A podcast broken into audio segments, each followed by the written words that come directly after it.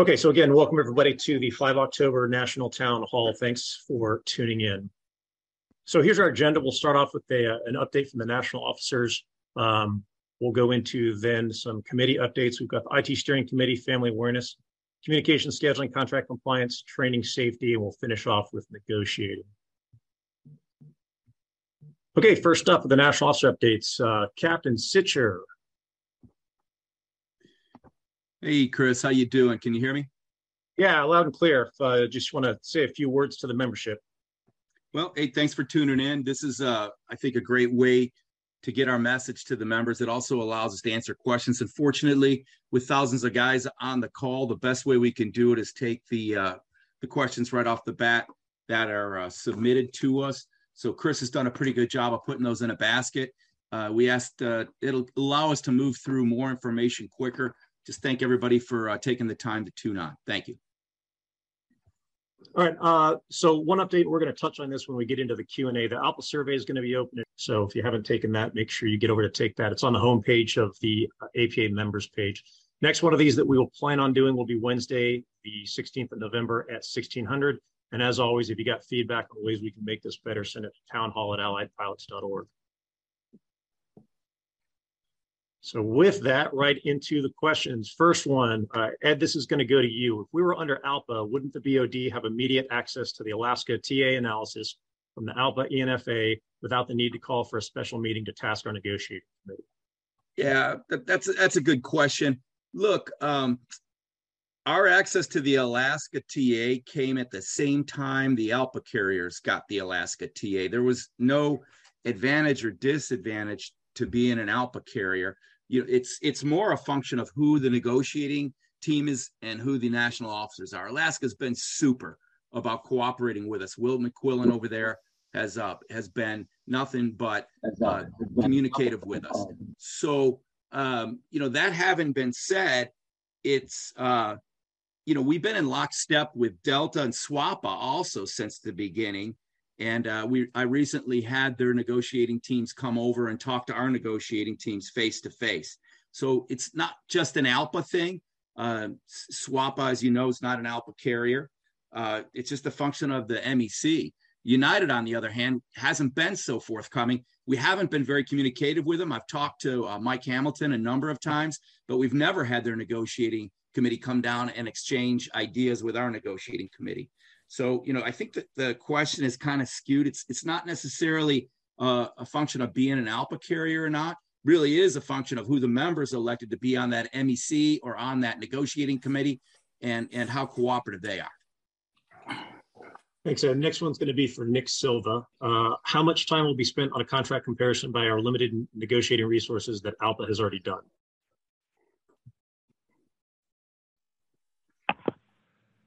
Okay, so uh, thanks for the question, Chris. So the contract comparison, we're working on it right now. It's it's essentially done. The 2020 comparison has not changed significantly to 2022. There's been some side agreements and LOAs that have affected it, but it's our goal to have it done uh, shortly. Okay, thanks, Nick. Uh, next one, back to you, Ed. During his campaign, Captain Citrus said, if I want to find a pilot opposed to ALPA, I'll find a former ALPA represented mm-hmm. I'm a former ALPA pilot, and I say for myself and other former ALPA represented pilots, you could not be further from the truth. If ALPA is not valuable, why do you continue to ask Delta and United ALPA leadership for help and advice? I love it, Chris. You can give me all the ALPA questions tonight, man. Thank you very much. All right. I did say that, and that's about exactly what I said. And what I was referring to is, you know, the uh, thousand and so TWA pilots we had on our seniority list that came over in 2001 and sued ALPA for a DFR. And as a matter of fact, I don't I don't know the exact amount. I was told 25 million, but they ended up with a pretty hefty sum for ALPA's failure to represent them properly. Those were the pilots that I was referring to. Um, now, as far as asking for advice, I, I, think that that's kind of a little misconstrued. Uh, it's it's a matter of communicating with these guys, and whether they're ALPA AFL-CIO, Teamsters, SWAPA, you know, AFA. We even have coordinated with APFA, our own flight attendants, because at the end of the day, we're fighting the same animal. I mean, really, the company doesn't pull uh, things on us. They don't pull with them. It's the same management team.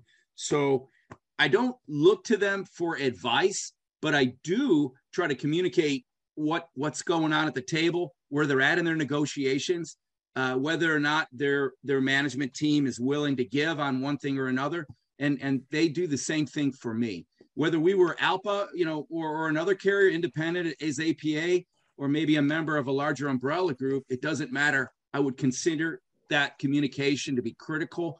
It's it's one of the the big things that I do in my job, and uh, and I think that it's been pretty successful. Um, as far as seeking advice, I, I think that's a little uh, a little off kilter. But hey, you know what? I'll get advice wherever I can. If it's good advice, please give it to me. All right, but it's it's not a matter of uh, being too proud to ask another union, and and I don't think uh, that the other presidents they've been spectacular, especially Delta's uh, Jason Ambrosi. He's been he's been really good, and so is Casey Murray over at SWAPA. I couldn't ask for more from other presidents. All right, I won't go on. Thanks, Ed.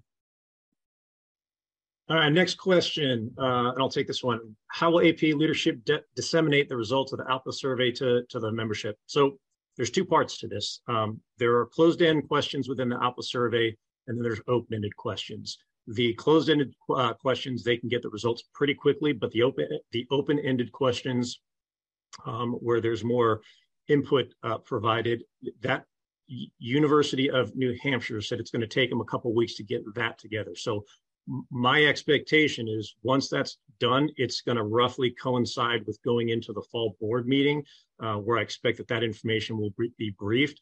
There's no reason for it to not be briefed in open session. So you can either come on down to APA or you can listen into the uh, uh, to the recording at the end of the day. And then I would, would expect that those results will also be posted to the membership um, via the summary blast that goes out at the end of each day.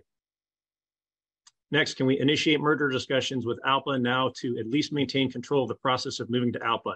Um, and I'll take this one. See, Ed, I'm taking ALPA questions. Um, so the short answer to this is not yet. The, the board directed the survey to be conducted, and uh, the results of those survey uh, will presumably influence their decision to pursue R 2022-25. That's the open resolution that um, addresses an APA ALPA merger committee not actually going after it, but a, a committee to, to research it. So, and as I mentioned in the last question, that's all expected to happen at the fall board meeting. Next question. Some BOD members would not begin the discussion on the Alaska TA without full language sitting in front of them. Now that they have it, when does the conversation start? So actually today we just figured this out. Um, there was a discussion amongst the board on when this would happen. It was determined it, it hasn't officially been called yet. Uh, Cap Sicher is still uh, putting that together, but expect that this is going to be Thursday and Friday of next week. Uh, next question, is the, B, is the BOD still staying at different hotels? And if so, does this show a fractured representation? So the answer to the first part of that, are they staying at different hotels? Yes, but that's just a factor of personal preferences. There's two hotels that uh, the board stays at. There's the DFW Marriott South and there's the, um, uh, the Hilton Lakes. Uh, the APA I'm sorry, the uh, DFW Marriott South. It's closer to APA. It's closer to a bunch of restaurants. And the Hilton Lakes, there's there's folks on the board who want to stay there because uh, they prefer the amenities. So it doesn't have anything to do with fractured representation.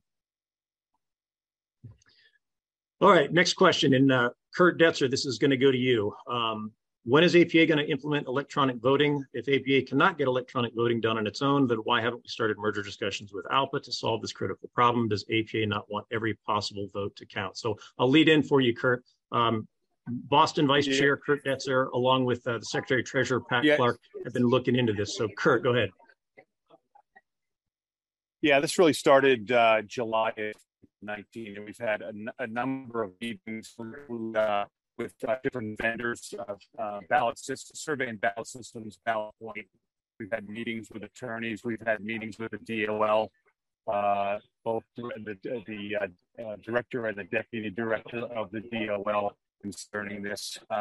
it had been put aside for a while based on COVID and the, the, and the current election complaint from national. we're going to keep the two of them separate.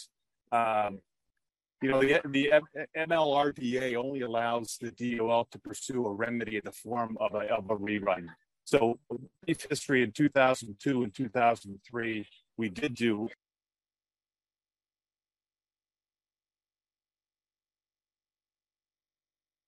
Hey, Kurt, I know your connection was kind of choppy. We might be losing you.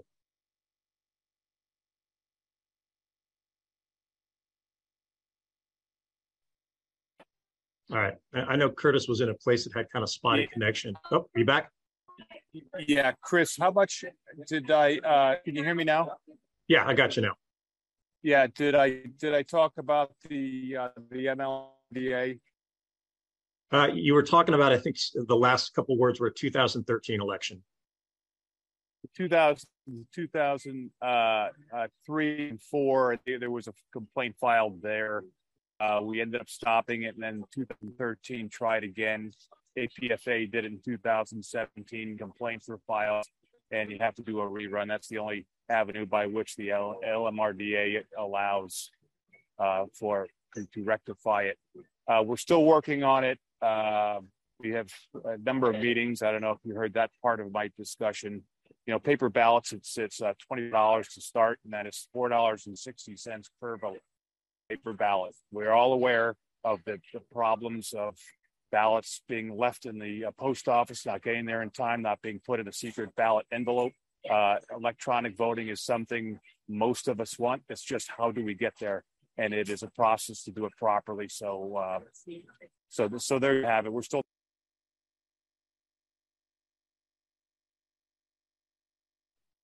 All right, Kurt. I think we uh, we lost you again. So, just in case it, it uh, lost out there. The, the key issue with electronic voting is that there there has to be a mechanism to ensure the anonymity of of the voter, and that was in the previous cases that were brought forth by the DOL. Um, the electronic mechanisms that we use were found to not be in compliance. We had to go back to paper voting. So we are actively researching it, as Kurt said, um, and and we're going to continue down that path. Yeah, one, one ad there, Chris, and that's yeah. the secrecy of the ballot. It has to be uh, first identified to a person, and then it has to be de-identified in the process of electronically going to different servers, then to APA, then to uh, separate it again. And the observability is also the big key. That how do you observe a uh, a, a, a micron electron shooting around the uh, the country? Okay, and uh, Jim Clark, did you want to jump in on that? Uh, just briefly, I, will just add the, the issues of uh, of anonymity and, and, observability are the two issues that the, the Department of Labor has had uh, heartburn with uh, in the past with regard to electronic balloting, and, and to date, the the Department of Labor has not has not uh, upheld an election using electronic balloting. So the other entities that are using electronic balloting are doing it and and not having objections filed about the use of the of electronic balloting. But uh, there is there is not one case yet wh- where electronic balloting has been challenged on the grounds of uh, you know unable to maintain anonymity and observability and been sustained by the Department of Labor. So that's what we're trying to work through with with the vendors who who do this uh, to make sure that the systems that they have in place address the concerns that the Department of Labor has already articulated in all of the cases that they've essentially uh, issued reruns on electronic balloting elections, including APAs. So it's it is an ongoing discussion. There are a lot of vendors who who are trying to perfect it, and as Kurt said, we've we've spoken with the Department of Labor as to their specific concerns as well. Um, and it is something that we are we are trying to get there, but uh, it, it, it's not something that we want to do, knowing that it it may just wind up in a rerun because the Department of Labor is going to say you didn't do it right. All right, thanks, Jim. Next question, since APA only employs mail-in balloting for elections, how many ballots arrived after the deadline for the recently completed Charlotte, LaGuardia, and Miami domicile elections? So we're not going to know that till Friday. Um, the uh, that's the time when the PO box will be checked and emptied uh, in accordance with our standard post-election procedures. Um, what I can say is a couple stats here. There was uh, of the duplicate va- ballots that were requested. In other words, uh, pilots who didn't have a ballot by a certain time. That was 12 in Charlotte, nine in LaGuardia, 11 in Miami, and then the spoiled ballots, which were the uh, individuals not putting the ballot into the secret envelope, which then needs to go into the regular envelope. That was five in Charlotte, five in LaGuardia, and six in Miami. All right, next question. How many members of the BOD were removed from flying last week in, in order to attend the 40 minute meeting that didn't happen? What was the total cost of that PU to the membership? So there was five directors that uh, were removed with PU. There was four sequences and one reserve day. Total hours removed was 53 hours and 15 minutes, and the estimated cost is uh, $13,678. Next, will BOD and negotiating committee members verbally agree to not accept management positions? So this is something you would have to ask them all individually. Um, I, I, can't imagine that anybody would say that they're going to accept management positions. What I will say is, for anybody who's not aware, last year a non-compete clause was added to the APA Constitution and bylaws. Um, that was from Resolution 2021-32. That was a resolution that I wrote, and it says that if you leave APA and you go to a management position within 12 months of leaving APA, you will lose your APA membership. Uh, all right, next question. Ed, this is going to be for you. Uh, are we not the longest negotiating pilot union currently? Why are we not leading the contract negotiations dissatisfaction with a strike vote? Well, um, let's see. First, start off with are are we not the longest negotiating pilot union? No, absolutely not. You know, Delta and uh, and Alaska both went in in 2019. They've been in about the same amount of time as we have, uh, due to the fact that really nobody settled in COVID. Uh, everybody, well, I don't say everybody, but a lot of the carriers are all at the same point right now. Everybody's in negotiations. A few shorter than us. I think I think SWAPA has been in about the same amount of time also.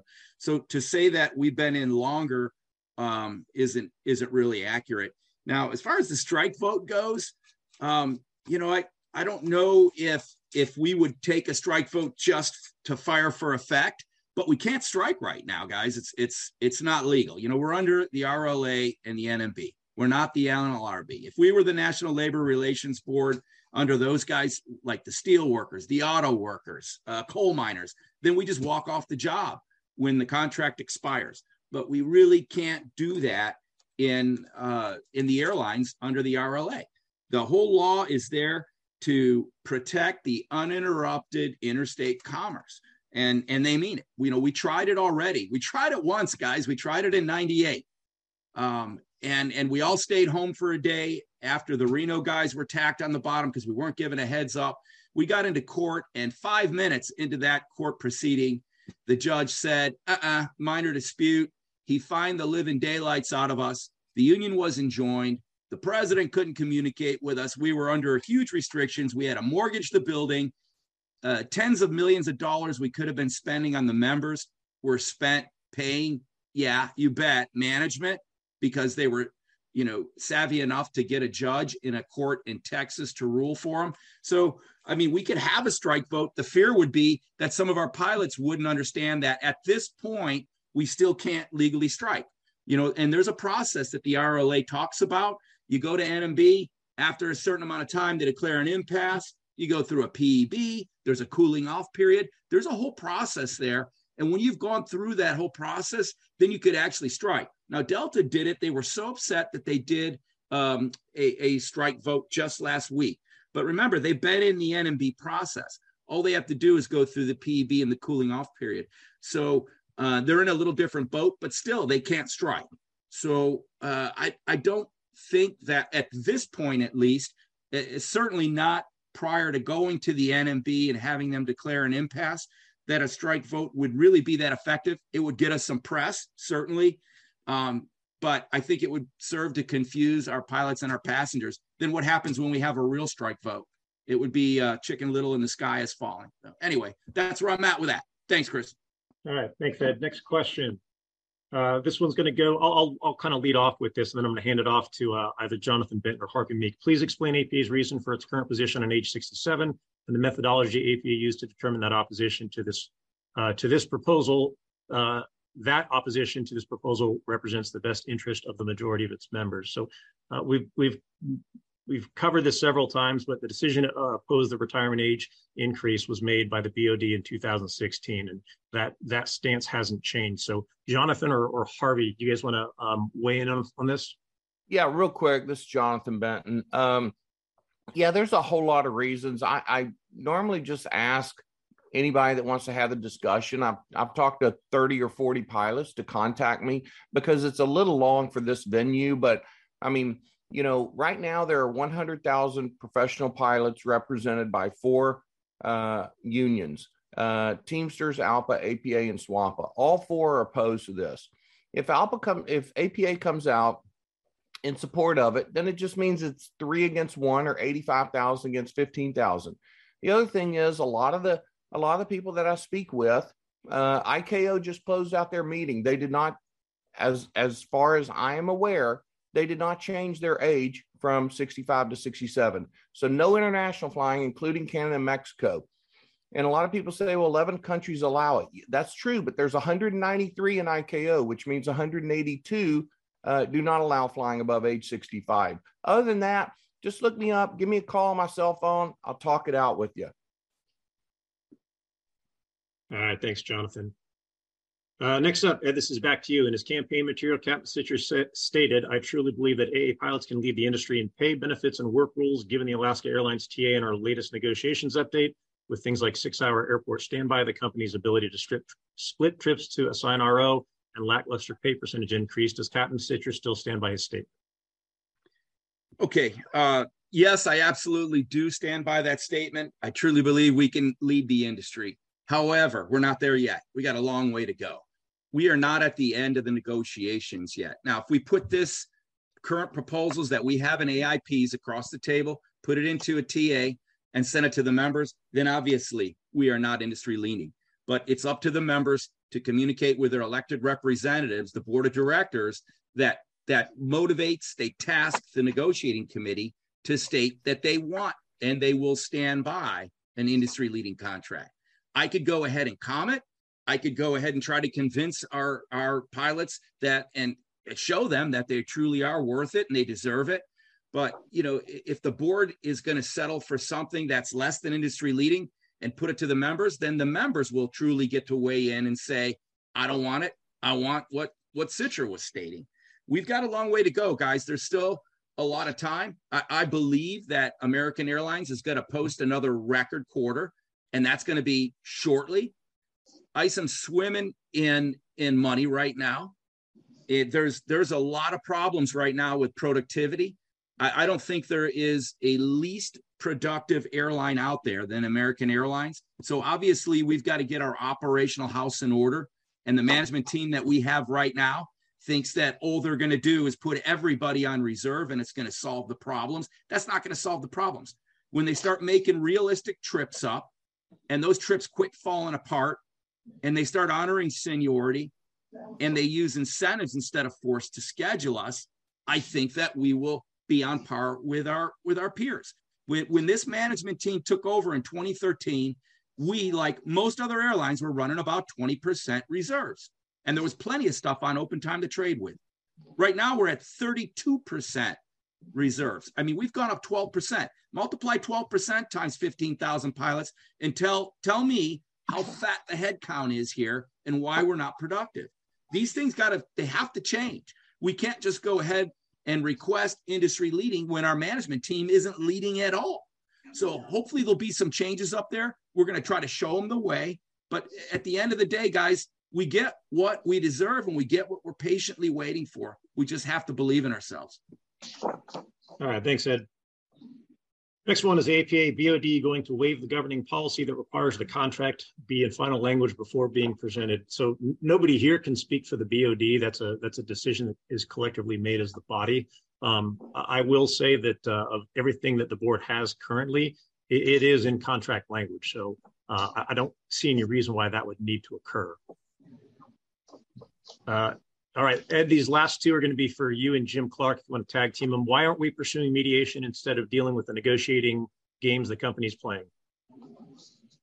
We, we certainly can, and we've certainly started um, an investigative process as to what it means to go to the NMB. But you also have to realize, too, that going to the NMB is not a quick process. I, I don't think I've ever heard, I mean, on all the research I've done, I've yet to be shown a, a, union that has gone to the NMB and come out the back end in less than a year. All right. Now, uh, you know, there's a there's a sizable number of the board that are always playing this this uh, black swan event that that you know god the longer we wait the more we risk moving backwards instead of forwards and there's an element of truth if you wait too long however um, by by taking the first deal that's offered to you i could almost guarantee you it's not the best deal that's offered to you so it, it certainly is an option right now we've actually looked into the nmb there, there's one pilot uh, mediator left out of the 14 and, and and I, I, don't know. I mean, we've had some experience. The U.S. Air guys, the East guys had experience with him before. We're we're kind of going back and forth. But uh, if we do go into mediation, there's a lot of decisions that have to be made. And I can tell you this right now: unless we're the first ones to go in and come out in a short amount of time, we've just put at least a one-year sentence on on our new TA. Jim, I, I don't know, Jim. What have what have you got, Jim? Are you on? Yeah, I'm here. Uh, I mean, Ed, Ed touched on all the points. Obviously, that would be a decision for the board to make uh, if and when they uh, they decide that that's a better course towards getting getting a deal. Um, but the considerations, and there are many that go into choosing that path, uh, are things that are being discussed and and have to be weighed by the board. Uh, because the one thing that's that's for sure is it extends the timeline and and that's that's a major consideration as to you know whether or not that's the path we want to go at this time or whether we want to continue direct negotiations with the company so it, it's certainly something that the board is considering and, and, discussing but it will ultimately be a board decision you know and, and jim can i just kind of make some closing statements on that look you know a number of our our brother and sister unions are close to at least getting TAs. I'm, I'm pretty sure Alaska is going to go ahead and uh, approve this TA. United uh, opened up the contract. They're not that far away. And when these deals come out, then we've got a stake in the ground. We've got we've got a bar. There's a bar that's been set. And I hope that our members aren't going to sell themselves shorter than that bar. Maybe, I'm, I'm not saying for sure, but maybe once those deals come out, we could demand what those guys had and say, look, this is this is the level playing field right now, management. Robert, we're not going to settle for substandard scheduling and pay. Here you go. This is what's industry standard. He told us he would be fair with us, and we need to hold him to his word. He's not going to go ahead and and and navigate through. I would consider to be a substandard business plan by by having lower paid and overworked pilots. That's not a good business plan. And I think he realizes that if he did go to bankruptcy, the judge would take a look at it and say, you know what? You can't get much more blood out of this turnip. We came out uh, further ahead of the bankruptcy in 2012 than we went in. We got better paying work rules, even though our work rules right now aren't that great, but they are bankruptcy work rules.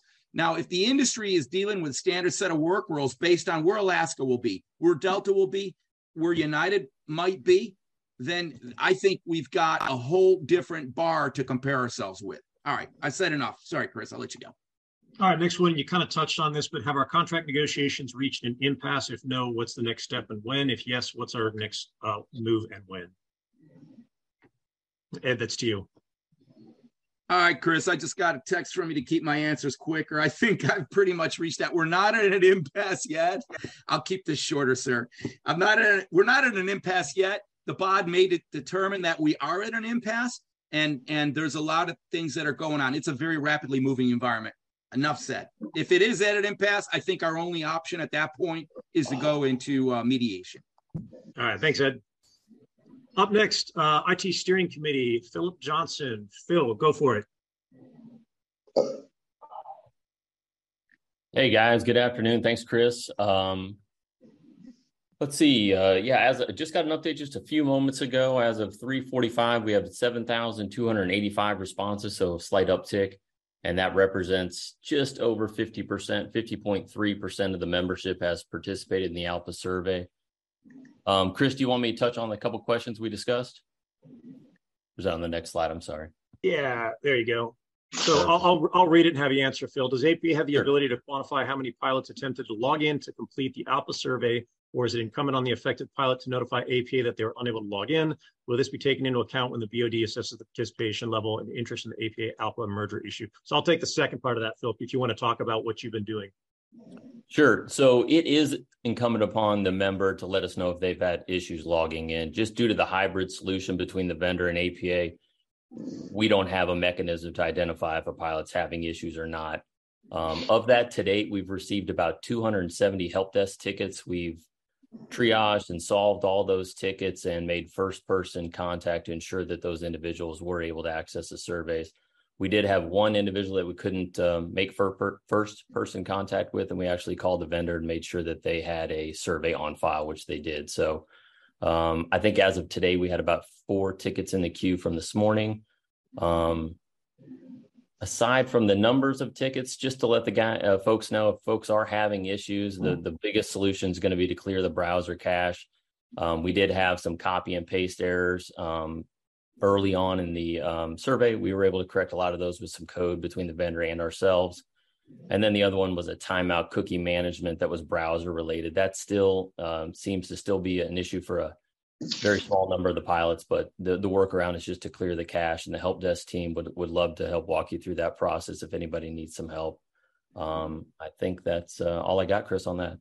Perfect. Thanks, Philip. And and uh, again, so to the second part of the question, is that going to be taken into account? There there really is no way to take into account somebody who didn't report a problem with it. So as Philip said, there's about 270 so of the uh, 7,285 that have uh, that have been submitted. So the key is if you have not been able to get in, contact the help desk, and when they reach out to you, respond to them, and they'll they'll walk you through it.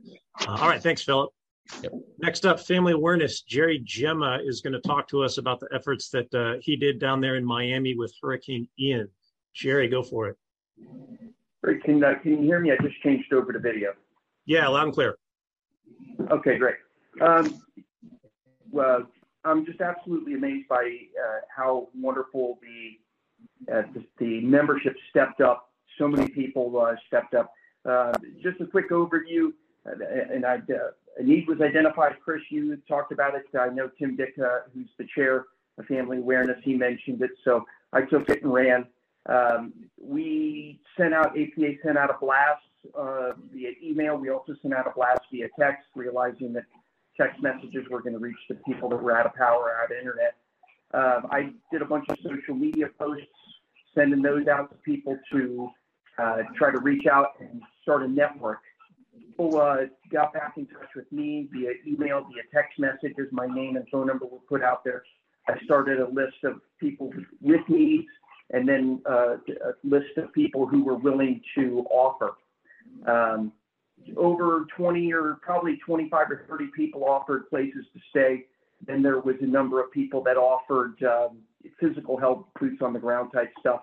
Nobody really requested places to stay. Uh, I think the insurance took care of it, friends took care of it, and then we had a number of people that need had some immediate needs. We got back to them. Uh, we got boots on the ground over there. A guy needed a ride in a boat. One of our members stepped up and gave him a boat ride over to Sanibel so he could go and get his personal effects out of his house. Sanibel, the island, uh, the bridge was washed out. So um, we were able to take care of a lot of stuff. Two members came out, uh, JD Dabowski and Ann Richard. They loaded up their vehicles with personal money, ran it over. They ran gas, ran fans, boxes, just some basic stuff that was identified that was really great of them. Um, and I put out a social media post listing a bunch of names. There's so many more people that really stepped up. Um, a quick update. Last, uh, I talked to a guy on the ground over there last night. Um, they're starting to get power back. We were going to run gas over. They said don't do it. It was within 30 minutes of the um, within 30 minutes of all the people that were in, uh, affected. There was power. There was gas, food, grocery stores, everything was pretty much all back up and running.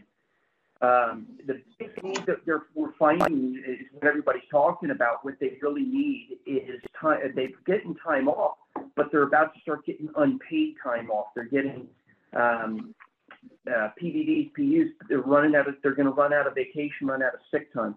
So I know we got the emergency relief and scholarship fund. We're looking to try to get that geared up, see if we can get people to donate to that, and we can identify those that are running out of sick time, running out of vacation time, get some money to them. Also, I know Tom Copeland and Ed Citro uh, were at the family awareness event down here in uh, Pompano on Monday night, and uh, there was talk about whether we can donate vacation days of individual vacation days to um, start a pool to get it to the people that are in need as well. Also, at that uh, at the Miami uh, Family Awareness, uh, people passed the hat. People offered up some cash. We were going to take and buy gas and drive that over to them. In retrospect, after talking to them, uh, to the boots on the ground, the guys over there said they didn't need it. We distributed that money back to Ann and um, JD. Both of those, uh, I think they were five, six hundred bucks a piece. If I, I think JD may have been more than that, but um, they were they were big dollars out of pocket, so we distributed that cash to them, a couple hundred bucks. But the guys stepped up like crazy. It was really amazing. It was um, really heartwarming and, and uh, build a, definitely unity building. Excellent. Thanks, Jerry. And uh, thanks for, for everything you did to help the pilots out. And real quick for everybody out there, Jerry touched on the Emergency Relief and Scholarship Fund. So if you're not aware, you're not contributing to this already, please consider doing so. You can find that on the APA homepage. Uh, it's in the quick links right there at the bottom of the left side column. That's going to take you to this page. And then just up at the top there, there is an area where you can donate. And then if you know if you have something catastrophic like this happen, you can also request uh, relief, and there's a there's a scholarship aspect to that as well. So please consider uh, contributing to the ER and S fund. Okay, next one last quick. Yep, Jerry, go ahead. Can I say one more thing? Sure one last thing, uh, we're going to work on um, on building a system for the future. So if there's another hurricane, tornado, flood, something like that, we're going to work on reaching out and trying to have a system already in place and built up. And uh, Chris, is there a is there a method that we can figure out how to donate vacation days? I know we have that mechanism for individual people, but is that something we can do? So the mechanism, the, the short answer is no, not through APA. That's that's the Wings program, and that goes through the flight office. Okay. All right. Thanks. All right, next up, Communications Committee, uh, Dennis Tajer. Uh, hi, thanks for uh, having uh, us a direct line to speak to the membership. So, updating com, uh, tremendous amount of in- interest continues from the uh, external side, the media.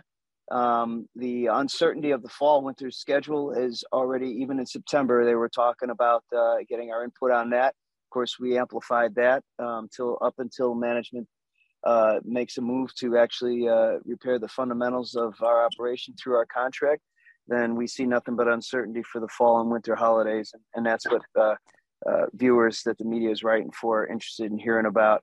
Um, the training backlog, all the things that we talk about internally, and his message, our message to uh, the pilots. Um, I, along with the team, and that's a, a PR team that we have uh, as well, outside counsel for several years on that. And uh, Greg Overman, Director of Communications, Captain John Owens as a Deputy Chair.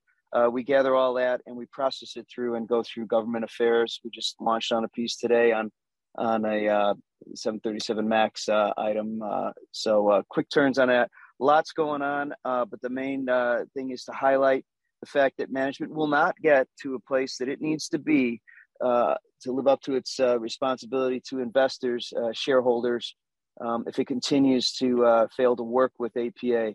Nearly 2 million passengers were impacted by cancellations this summer. That's from June to August, uh, some 18,000 flights, and all the family members that are connected to that. That unsettles management when we highlight that. And the fact that Robert Isom said in April that we're ready for summer. We have sized the airline for the resources that, that we have and just in September at a conference, he said, uh, We've sized the airline for the resources that we have. It's the same shtick and the same results. Why would we expect less up and until they actually settle with, with us? Um, so we're hitting all that and we're getting great interest. We're not just yelling from the rooftops, they're giving us a microphone and uh, press and record. Um, another item that it's more internal, but we're trying to get it out there. The most recent proposal by management to uh, cap us have a, a snap up with a cap of 2.5%. In June, Ira Isom sent out a, a, message to pilots saying, You're not going to get paid less than other pilots. And I assume he's talking pay rates. We look at total comp. And then he turns around and lays down a, ceiling on that. So uh, all of the uh, um, divergent uh, uh statements by them we try to highlight in the media and, of course, uh, to our pilots. Um, I also uh, work with a group in the investor relations side there's some uh, over $8 billion of market cap. Uh, 55% of that is controlled by institutional investors. And of course, the uh, sell side uh, analysts, folks like Jamie Baker and uh, um, Dan McKenzie, and I could go on. But those folks we've had more than a decade of direct contact with. They look to us. Sometimes we don't always have agreement, but we always provide the facts that are there.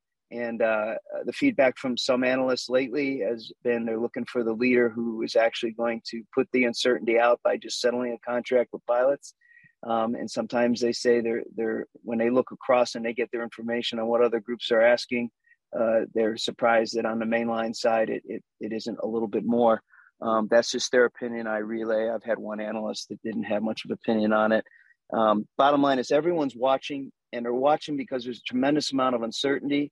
And what uh, Mr. Isom does, working with labor relations to get a deal done with us, they're interested in because they see that as, as one of the catalysts for whether or not American Airlines remains as the uh, revenue underperformer um, and the uh, product called to question. And one thing I want to point out, you're going to probably hear, and this is a few weeks ago, was back up in the Charlotte National Town Hall.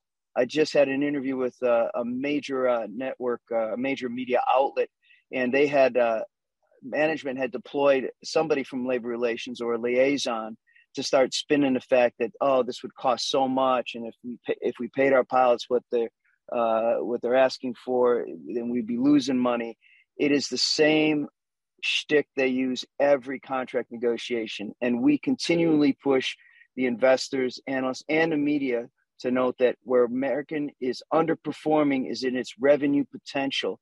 And they will not be able to capitalize on that until and unless they're able to uh, properly utilize, uh, utilize us, not recklessly utilize us, as the president has said.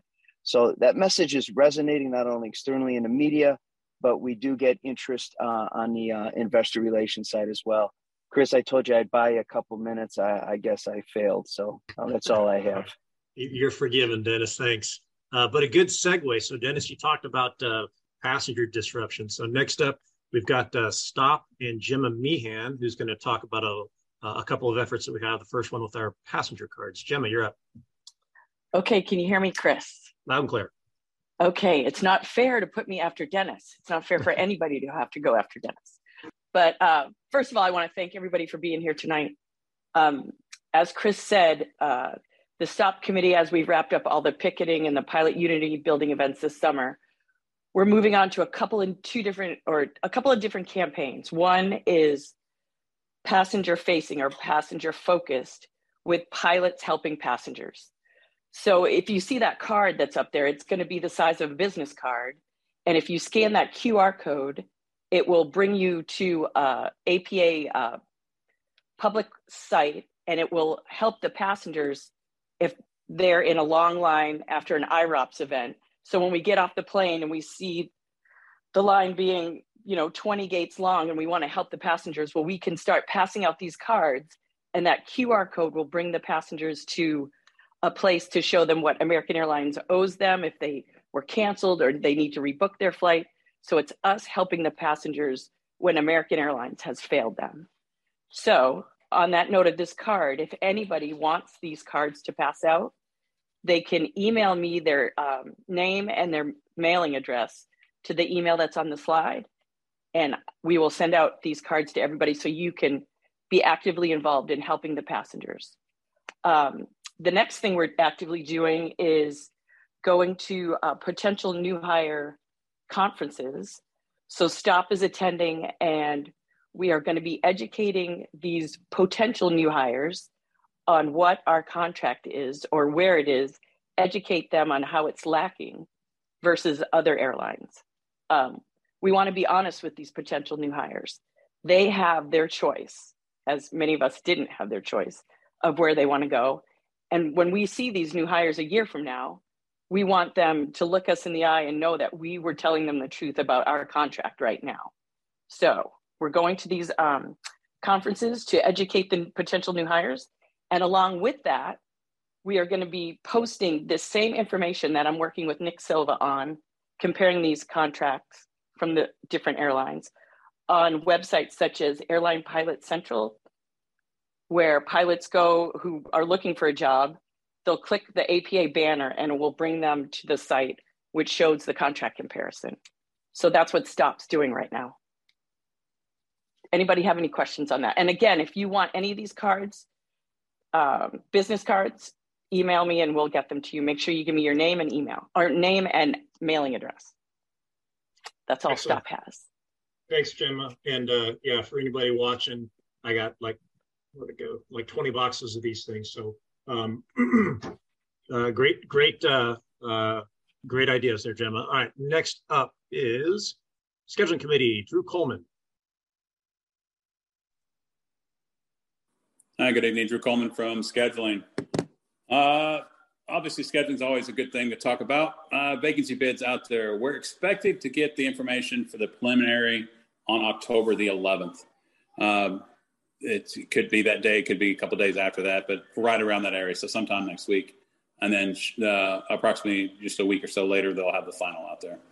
Um, they are going to be releasing a new um, bidding tool to, to, use instead of sending an email with your requests to do um, uh, the training. I'm sorry. So the, the, the training bid, it'll be a new form you'll fill out. So when your vacancy comes out and you get an award, and you're trying to request a void or start before or finish after or, or whatever, they'll have that out there. So, but that'll be out there in the release as well. So we'll be looking for that. And then another change we have is in the reserve bidding.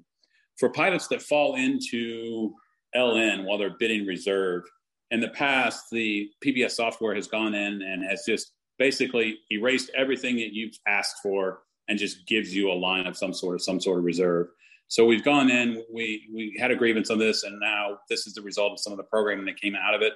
And to help pilots that are going into LN, so they, for whatever reason, they can't get a working PBS uh, reserve solution. This will allow them to go in there, and it tries to help keep some of what you've requested, so that it doesn't let the system just give you whatever. So what it does is it goes in and converts all the must offs to prefer offs it removes all the uh, preferred fly through date requests, removes your work block size requests. Um, but then in doing so, that's allowing the system to create you a schedule with still trying to honor as many of your preferred off and lets it build something because you may have requested too many days or not enough days on the fly through, or your work block size might be just a little bit too far off to get you something. But at least this way, it's removing some of those restrictions to open it up enough to they can try to get you the days off that you're requesting. The other part is the single reserve line uh, line. So if you request it just short call or just long call, it'll go in there and it'll put the bid in to give you short and then long. That way, maybe you can't get short call with these days off, but maybe you can get long call with these days off, or vice versa. And um, it will auto apply the single reserve days for prorated. So if you're prorated, um, it's a calculation, it's a table that you have to look at. And if you don't plan accordingly, you may end up where it has to give you a single day off in or, somewhere in order to make a biddable solution. Um, software will award coverage days. So the coverage days happen sometimes where they get so long that you can't cover all of them. So what this is going to do is it allows the system to go in and say, "Hey, I'm going to make you a line and you're going to work as many of those days as you possibly can but it's not going to force you into every one of them it's going to try to honor your days off eh, because if you if you've got a day off on saturday that you're requesting and you got a coverage day on monday to cover and you you're just swapping day but you're still covering the same number of coverage days because you got to have a day off and so that's what that's saying on, on that last line any questions all right thanks drew all right. Next up, contract compliance. Jason Saxer. Thanks, Chris. Uh, this is uh, Jason Saxer, contract compliance. Um, we have a uh, question there that uh, I'll read, and then uh, you can use the polling function to answer the question. And we'll talk a little bit in the background why everyone's uh, answering the question. So, if I'm a line holder and I'm on the sick list, when can my future trips be removed from my schedule? The answer is uh, immediately with the call to crew scheduling, beginning the day, uh, beginning of DOTC the day prior to the trip, at 0800 the day prior to sequence origination, or D 10 hours prior to signing in in accordance with FAR 117. So if anybody, everybody wants to answer that question, we'll show the uh, the poll results and the correct answer in just a couple uh, minutes here. Hey, Jason, I, I, can't get the poll to come up, so just keep just keep going, and we'll we'll go through it, and everybody can pretend like they submitted their answer. All right, sounds good. Um, just a couple of our hot topics right now. Um, the reserve pilots. Uh, if everyone isn't aware, uh, you should be.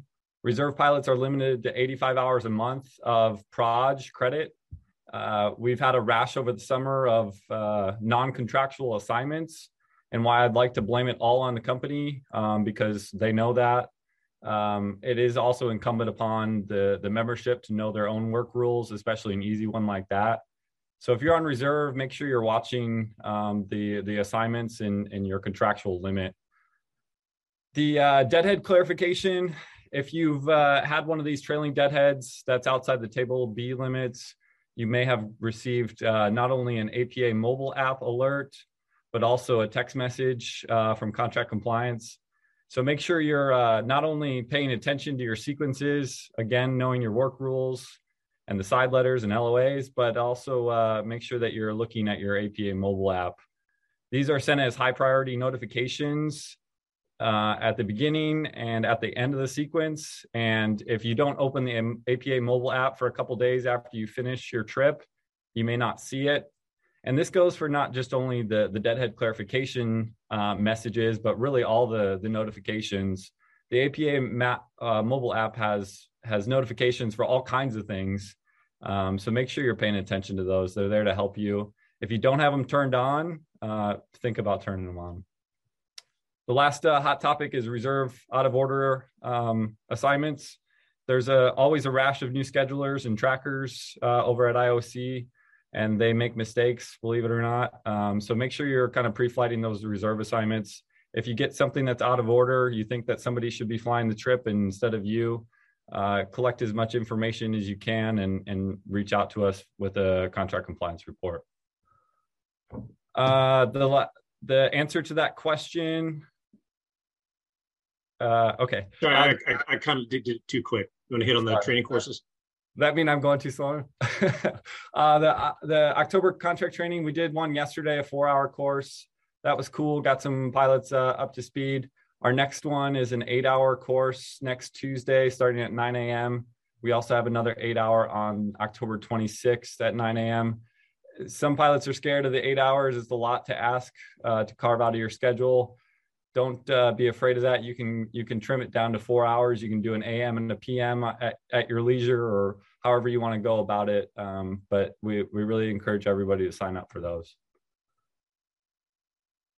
Uh, the answer to that question, if you don't know, is uh, C, 8 a.m. the day prior to sequence origination. That is the only contractual time when you can be removed from a sequence if you're on the sick list, um, 8 a.m. the day prior even if you know you're going to be out for three weeks, you want to do a solid to your your buddies and uh, get that sequence removed. That's not contractual, so please don't do that. All right, thanks, Jason. Moving on, training committee, Bob Stapleton, you are up.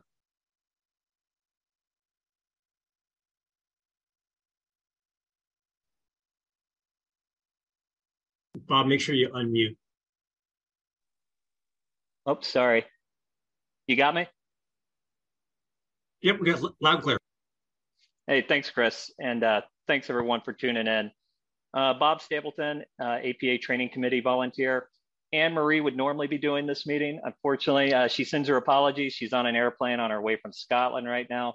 She wasn't able to be here. Somehow it got all the way down to me. I'm going to do my best to try to make it through these points uh, that she wanted me to relay to the pilot group. The first one was uh, Flightkeys being delayed. Flightkeys is the new flight planning optimization tool that American Airlines is implementing.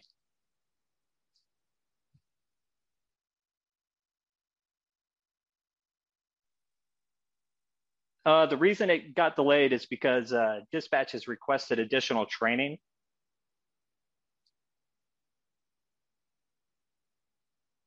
it's a huge change for them. It's a significant change for us, uh, the pilots. I don't know what their training was like, but I know our training was minimum. And we are requesting additional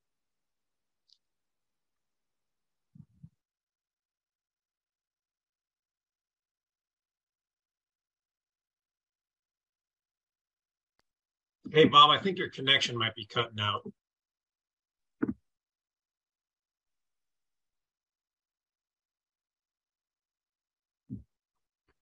Okay, so uh, it looks like Bob might have just dropped off. So let me, I'm not a training person, but uh, I did stay at a Holiday Inn Express last night. So let me hit on the, the rest of these bullets here. Maybe we can get Bob back up. Um, the Flightkeys, uh, like he talked about, basically, um, there was a dispatcher issue with this requires as as much of the education and training we require. It requires a lot more so for the dispatchers. They had uh, a lot of concerns with this, and uh, so it's been paused until uh, they can get the training that that meets their um, uh, what they feel that they need. Um, both the training committee and the safety committee are hitting on the issues with requesting a check pilot for Guatemala flying. So the company is trying to pull that back, um, and we are continue to push back on it. So here's the bottom line: if you are going to Guatemala and you have not been to Guatemala, you, per the FOM, are entitled to a check pilot. So request a check pilot uh, um, to, to go with you. Um, and then the last one, and I don't have all the information on this, so um, I'm just going to kind of talk to the, the bullets. But basically, anybody who has been through training in the recent past knows that right now. Um, hey, Chris, are you there? Oh, here we go. Hey, I got you back, Bob. Hey, sorry about that. Um, yeah. Uh, how much have you covered? Um, I'm, I, we're down to the, the the schedule failures. So if you want to just kind of talk to the schedule failures and the, the quick example with uh, Jeff Cashman. Yeah, absolutely. So um, I don't think it's a surprise to anyone that uh, getting through training efficiently and out the door in a timely manner is an issue right now. If you haven't been touched by it or know someone that's touched by it, I'd be absolutely surprised. Uh, we've been fielding a ton of phone calls about interrupted training and long sits. These long sits have even been a contributing factor in some of the substandard performance reviews we've been involved in with the uh, with the training department. So it's not only an inconvenience for our pilots, it's also jeopardizing their careers uh, potentially.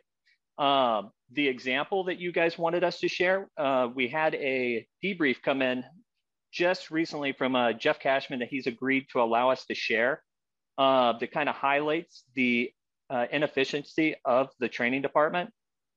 He, um, he was coming back from long-term disability. Uh, he came back in June. He was being qualified in the full course 787 course. The training began in July, training wrapped up in September. Everything was going fine.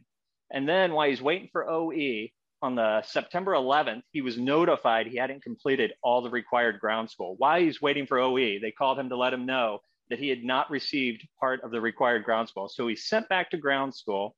Why he's in ground school, they give him an additional simulator session uh, to make up for the time that he had been sitting. And uh, by the time all was said and done, he wasn't scheduled to start OE till the end of September, beginning of October, um, almost five months after he returned to the company. And this is a program that probably should have taken no more than uh, two to two months at the most. Uh, that being said, we're, this isn't a one-off. We're getting everything from that to you know, and in between. The the hard part for us in the committee is uh, we basically have two options for the pilots. It's either sit back and enjoy the time off, but that doesn't work for everybody. And uh, you know, people have vacations, people have time off, so we try to help them and engage the company to uh, get them in in a timely manner. But what it comes down to uh, in the end is this is a um, issue that continues uh, to be a problem for our pilot group overall. Um, and like I said, it's probably about 50% of the calls that we received.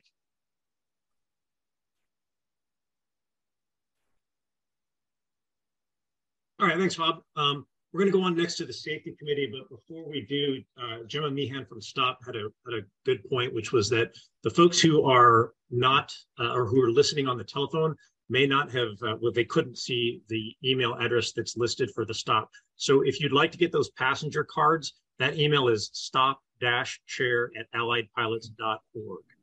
Uh, next up, we have uh, the safety committee, Todd Wissing, safety chair. Todd, you're up. Thanks, Chris. Uh, on the safety front, we've been very busy. Obviously, we always are busy. Um, kudos to everybody on the line who is uh, giving us feedback.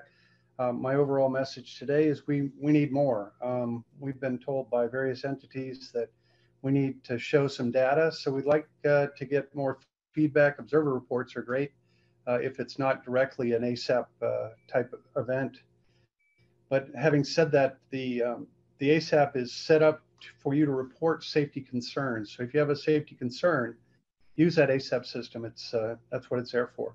Remember that ASAP, FOQA, LOSA, Learning Improvement Team, they're all collaborative programs with the company. We're all look, pulling in the same direction for safety, uh, but they are APA programs as well. And so um, uh, we'd like to instill confidence. You guys, uh, all, all the pilots need to have confidence in that. And uh, speaking to the check airman position that, um, or the, the, the uh, check pilot uh, Guatemala City and mountainous terrain issue that was raised today by the training committee. Uh, yesterday, the Safety Culture Transition Ad Hoc Committee also referenced their concerns about mountainous terrain. For those of you who don't know, the Safety Culture Transition Ad Hoc was set up uh, by national leadership, both the national officers and the board of directors, so that we could focus on uh, critical areas that uh, the company uh, management seems to be pushing on, and uh, our pilots are reporting that they're they're dissatisfied with the positions, uh, the direction that we're going, and so this is an effort to put special focus on the safety culture. It's crucial to any safety management system. So uh, that's why the Safety Culture Transition Committee has been set up. Um, as far as the mountainous terrain is concerned, there uh, I'll, I'll, speak to it. Uh, their chairman's not available, but uh, basically it's it's concerning. Um, we, have been going into mountainous terrain, and we've had a dedicated program of special qualification using check pilots on initial uh, trips to certain places, like Guatemala City, for example. And um, we are concerned about uh, efforts to cut that out. Uh, we don't think that the the subsequent uh, treatment of that environment is um, being taken in, in a manner that's consistent with the way APA looks at it anyway. So the safety culture transition ad hoc is seeking to to uh, develop more discussion on that. Uh, so stay tuned with that. But we do need everyone who flies into mountainous terrain to give us some feedback on what they think about this. Uh, as far as the uh, the rest of what we've been doing in safety, we've got our um, line operations uh, quality assurance uh, our um, audit, uh, line operations safety audit team, LOSA, in town this week, uh, training some new folks, some new monitors. Um, I will meet with them later. Uh, great group of people, um, both the company and and APA are involved with that, of course. And uh, as I said, these collaborative programs are very important to us. On the other hand, we also need to, um, you know, take what our line pilots are telling us they're concerned about and address that with the company. So you can rest assured that we're doing that. Uh, the final thing I'll I'll say on Flightkeys is that that was paused. I did speak uh, with management yesterday about that. Um, the concerns were that the dispatchers were not getting uh, good enough training. I know Anne Marie Tazares on training has also addressed that, and um, we're hoping that we can resolve that. Uh, I think that uh, also we've heard some from some line pilots about uh, Wi-Fi connectivity and their concerns that only a digital format is being presented, and if Wi-Fi is not available, it presents some some uh, issues. So we're seeking to address that as well. And that's all we've got, Chris. All right, thanks, Todd. All right, last committee, negotiating committee. Um, I'm not entirely sure who is on at this point. Negotiating, you're up. Hey, thanks a lot, Chris. It's uh, Tim Hamill and Greg Shaman here in the building, and Chris Walker is uh, remote from his home. Um, what we'd like to do is, I, I see how you have Section 4C, um, agreement in principle, cancellation assignment window, and remain at the airport issues. These are um, some of the items that were out to the membership this past week, and certainly uh, we're, we know that we have a bunch of questions that you've um, given us and we've looked through and we're ready to go through those questions. So if we can just scroll through those questions, um, we can um, give, a, give the answers that the membership is looking for on, on those specific questions. Okay, first one. Why did we go from a 10.55 pay proposal to 12.52? Seems like we're just juggling the numbers and ending up with less. All right, Chris, this is Greg Shaman on behalf of the negotiating committee. Thanks to the membership for tuning in. Um, the updated pay proposal from 1055 to 1252, it was done in coordination with the board. The board is who provides the negotiating committee the guidance and framework for the negotiations. And the change was designed to put more money in a pilot's pocket um, earlier in the contract. Uh, additionally, um, since an agreement and potential ratification continues to be pushed further down the road, it was important to increase the uh, initial pay rate increase and uh, as well as allow a snap up provision to assist us down the road since United and Delta, for example, still have not reached agreements. And so, though it is correct that a 10.55 nets a larger overall number, 20%, you know, compared to 19%, the time it would take that 10.55 to catch um, 12, uh, 5, and 2 um, would take about four years. Okay. Next. Oh, sorry, they all popped up at once. Why did our signing bonus go from 250 million down to 60 million? All right, so it, it's important to note that that 250 million dollar signing bonus, it was a company proposal and it was contingent on an agreement being ratified by October 1st. Obviously, that didn't happen. Um, best case scenario, even if we were to reach an agreement tomorrow, due to the timeframes that are required in you know, governing documents for ratification, a new agreement would not even go into effect until December 1st or possibly even January 1st at the earliest. Um, as the membership knows, negotiations related to the signing bonus and retro pay have been closely tied together during these negotiations. Um, and our current table position includes a higher retro, a higher retro pay along with the signing bonus. Um, so our proposals for retro pay and a signing bonus preserve the overall value um, had APA reached agreement, which resulted in a ratified agreement effective October 1st. All right, next is, uh, can you explain the details of our current snap-up provisions? Sure. As, as, the membership is aware, and we've communicated many times, there's still a, a negotiations ongoing regarding the snap-up, and we don't have an agreement on that. Um, but the concept is that any snap-up would ensure that our rates of pay um, would um, remain on parity with Delta or United if they were to surpass our pay rates over that two-year duration of the proposed agreement. Okay. And uh, the retro pay needs to be explained in more detail. Is it a percentage of your last six months gross pay or full six months back pay? All right. So the APA retro pay proposal, it, it's for 12% of your W-2 earnings from April 1st through date of signing. And date of signing could be December 1st, January 1st. It's all dependent on when an agreement potentially happens and how long that ratification process takes. And retro pay, it's also important that the membership understands retro pay is also pensionable. Uh, so, for example, let's say a new agreement were to be ratified and effective December 1st. A pilot would receive a 12 month uh, a 12% retro payment for all earnings in April, May, June, July, August, September, October, and November, which um, totals eight months. So let's say your pay rate was $100 an hour, and the current proposal would increase that rate by 12% or to $112 an hour. Your retro pay will be the difference between the two for all pay received during the retro period. So in this example, the pilot's retro pay would be $12 multiplied by the hours paid during that retro period. And of course, it's all pensionable. All right, next. The proposal is that pilots with over 25 years will get an extra week of vacation in the current contract language.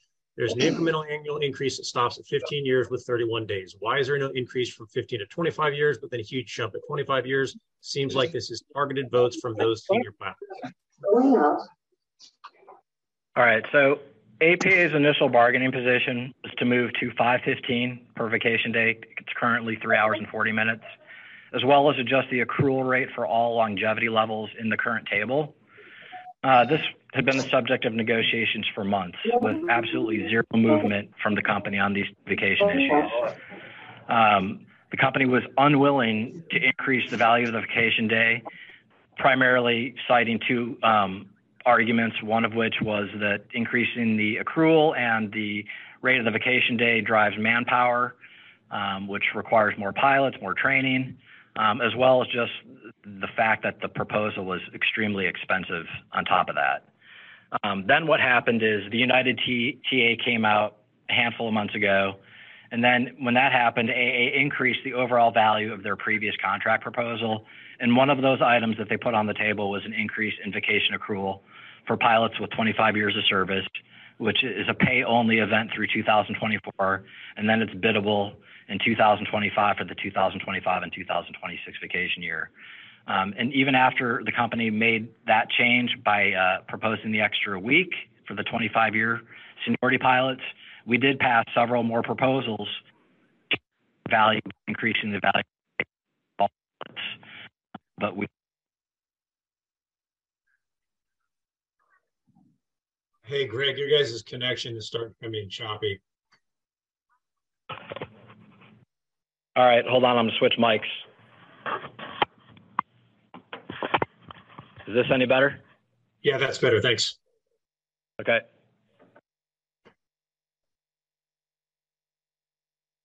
Do I need to go through that answer again, or are you going to go to the next question? No, I'm trying to go to the next question. Hang on a sec.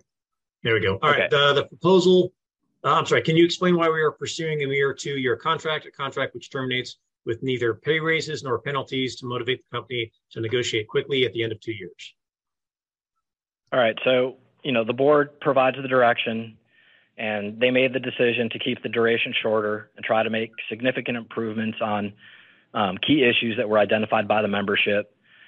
Um, the more items that, you know, you throw into the mix or on the table, the longer it historically takes to reach an overall agreement. That's just reflective of how things have typically worked in the past.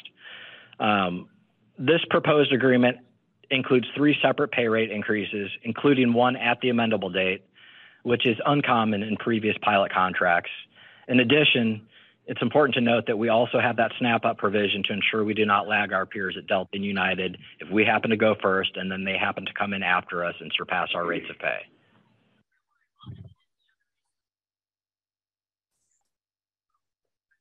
All right.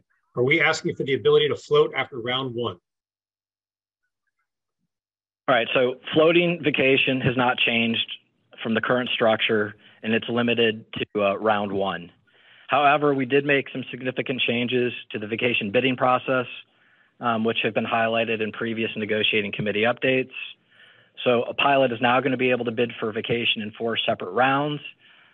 There's not going to be any more bidding in the blind. After each round of vacation bidding, the remaining rounds that are available for bidding will be made available and known to the pilot before you actually bid for that next round. The negotiating committee is telling us we're getting two billion in gains. That's 133,000 per pilot. If you pull out the gains from section 12 and LTD, what is the real value that the rest of the pilot group is getting? Where the work rule and quality of life gains? I, I believe this might be one for Nick Silva from E&FA. Yeah, hey Chris. Uh, Nick Silva I was uh, uh, on a little earlier. Economic and financial analysis. So me and my committee are focused on uh, performing the financial valuations on this contract. So you're right. This is right up our right up our lane here. Uh, so yes, the current proposals are sitting around uh, or just over two billion dollars in gains. That does include LTD, but it does not include the Section 12B improvements. Um, when we talk about the value of contractual gains, we usually can divide it up into two buckets. There's the pay and compensation and the quality of life. Pay and compensation is a pretty clear definition. It's uh, basically your pay rates, uh, 401k, and the payroll taxes that you have to pay on your pay. And that makes up about 75 to 80 percent of the total pilot cost uh, to the company. So the value of our contract, just over three quarters of that is in pay and compensation. Uh, when we talk about quality of life, in this case, quality of life means anything that's non-compensation that I didn't mention before. So it can include scheduling or work rule changes insofar as contract valuations go, but it also can include LTD improvements, changes to pay and credit scenarios, and those make up about 20% of the value of this deal in the same way that they make up about 20% of the value of the overall pilot contract. So um, there's two examples uh, that kind of lay out, you know, why it may not traditionally be exactly what pilots think of as quality of life, uh, but that we put in that bucket as far as valuation goes. The first one, uh, sorry, the, the goal, the first one is, um, this is just an example, but the first is reassignment pay. So when we're asking for a 50% uh, premium to be paid on top of any reassigned flying. The goal here ultimately is to drive the company behavior away from unnecessarily reassigning pilots and therefore improving predictability for our pilots. And another example is uh, training pay, and the goal here is to provide more appropriate pay and credit to a pilot's schedule, which would relieve line compression and provide pilots with either more opportunity to either be home or to pick up additional flying. So that's kind of how we think about work rule and quality of life, or uh, pay and quality of life games. All right, thanks, Nick. Why are we stuck on 10 to 12% and not 20% plus? All right, this is Greg Shaman again from the negotiating committee. So, as mentioned previously, right, the, the board provides us with the framework and the guidance for the negotiations. And it's important to understand that um, our current proposal would increase the overall value of the pilot contract by about 25%. The current value of our pilot contract is about $4.3 billion a year. Um, what we have proposed on the table and what's already been agreed to um, would bring that total to about 5.4 billion. So about a 1.1 billion dollar increase, and that excludes the cost of improvements to Section 12, which is the check airman piece. Um, unfortunately, AA has simply been unwilling to even consider a, a 20% type of pay rate increase for one main reason. Um, their fear that their costs are going to get so far out in front of Delta and United and that Delta and United don't quickly follow suit and reach ratified agreements which bring their costs either back in line or above ours. Um, so although we don't have 20% at data signing, the total value of what we have on the table puts us in that 20% range, albeit over a two-year duration. Um, and of course, these pay rates are still an open item at the bargaining table, unfortunately. Next, how can the BOD and negotiating committee justify negotiating for a six-hour airport reserve? All right, so it's important to note that neither our current contract nor the AIP for Section 4C, the draft AIP, the Q&As, have an airport reserve provision. Um, I think what this question is really asking is if being at the airport during the CAW um, is airport reserve. So today, today we have what's known as a cancellation notification window, a CNW, and that can be up to four hours post sign-in or one hour past the cancellation, whichever is greater. And then the pilot's responsible for any flying that the company may assign to them during that time. So today, a pilot um, may be assigned replacement flying during CNW, as well as multiple DOTC windows. Obviously, the longer your sequence length is originally, and the earlier in your sequence that it cancels, you potentially could be subject to both of these scenarios today.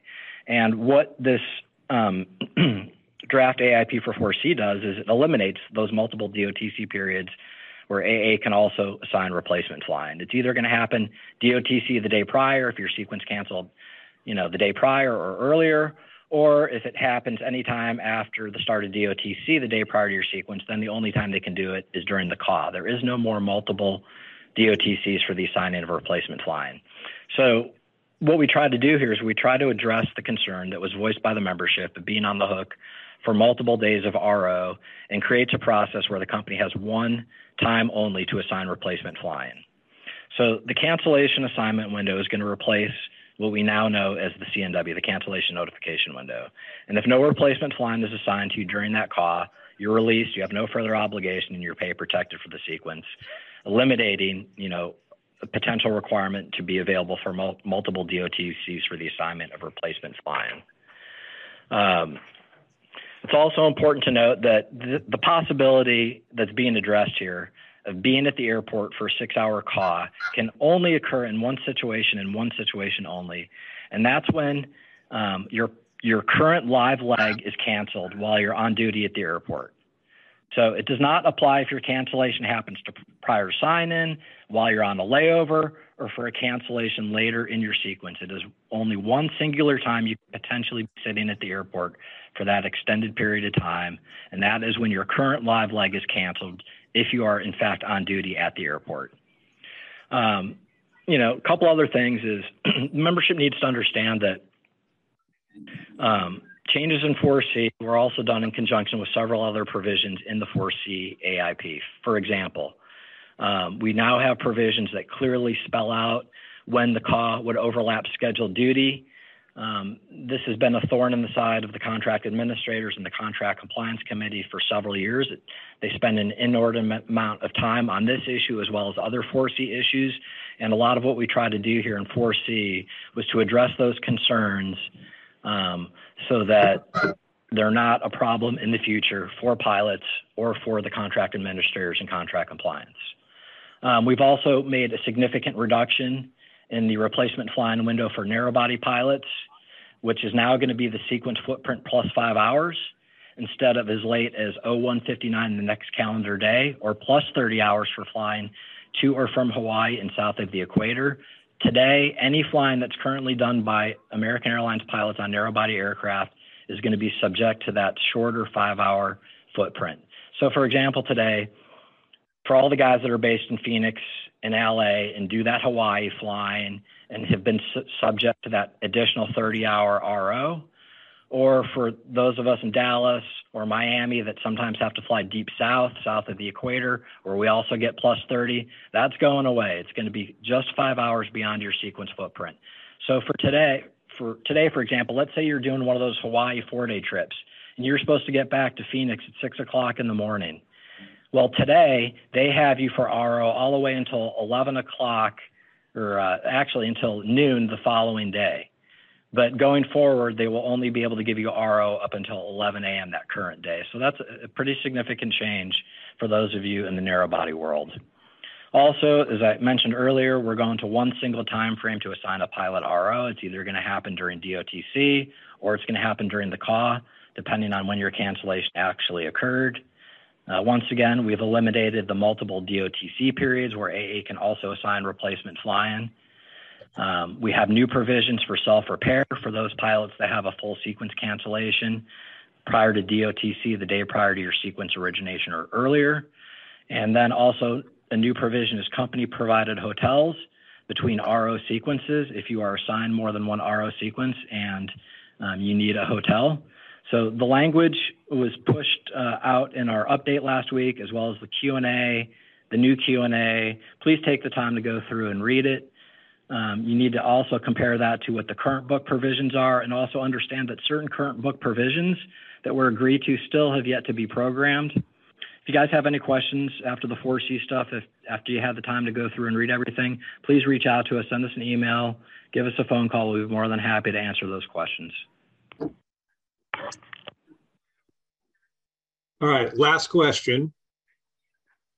What is it going to take to scrap the targeted approach and negotiate an industry leading contract? All right. Well, you know, I'm not trying to beat a dead horse here, but look, the, the board is the one that sets the guidance on all of this stuff on, the path that we decide to take. We, we just try and follow that path and that framework. And so, for a little history, the targeted approach was approved by the board in June of 2021 in order to help drive negotiations and capture some immediate gains as the industry emerged from the pandemic. Um, over the last year, as we noted in our last update that we sent to you last week, bargaining has been significantly expanded from the target approach. So the, the number of items negotiated during these negotiations goes well beyond uh, that targeted approach. Changes have been made to 13 of the 26 contractual sections, as well as many supplements in the contract. And all 21 draft AIPs have been reached. Uh, and of course, negotiations are still going on regarding pay rates, retro pay, block sequences, and sequence length construction parameters. And as Nick Silva noted a little bit earlier, the current value of the agreed to and open proposals would result in uh, just over 2 billion in improvements over the two-year duration of the contract and permanent gains annually of approximately 1.1 billion, which would be an increase of approximately 25% on the current value of our contract, which once again, it excludes the value in improvements to Section 12 for the check pilots.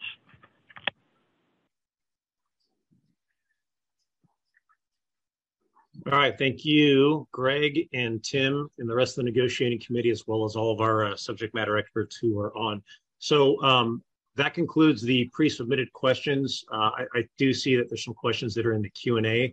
Um, that's going to finish off the official portion of this. I'll leave the Zoom meeting open. We do have some um, some board members and some SMEs who are answering questions in there. If you guys want to keep uh, uh, asking those, but uh, otherwise, thank you for showing up. Thank you for submitting your questions, and uh, everybody. Hope you have a good night.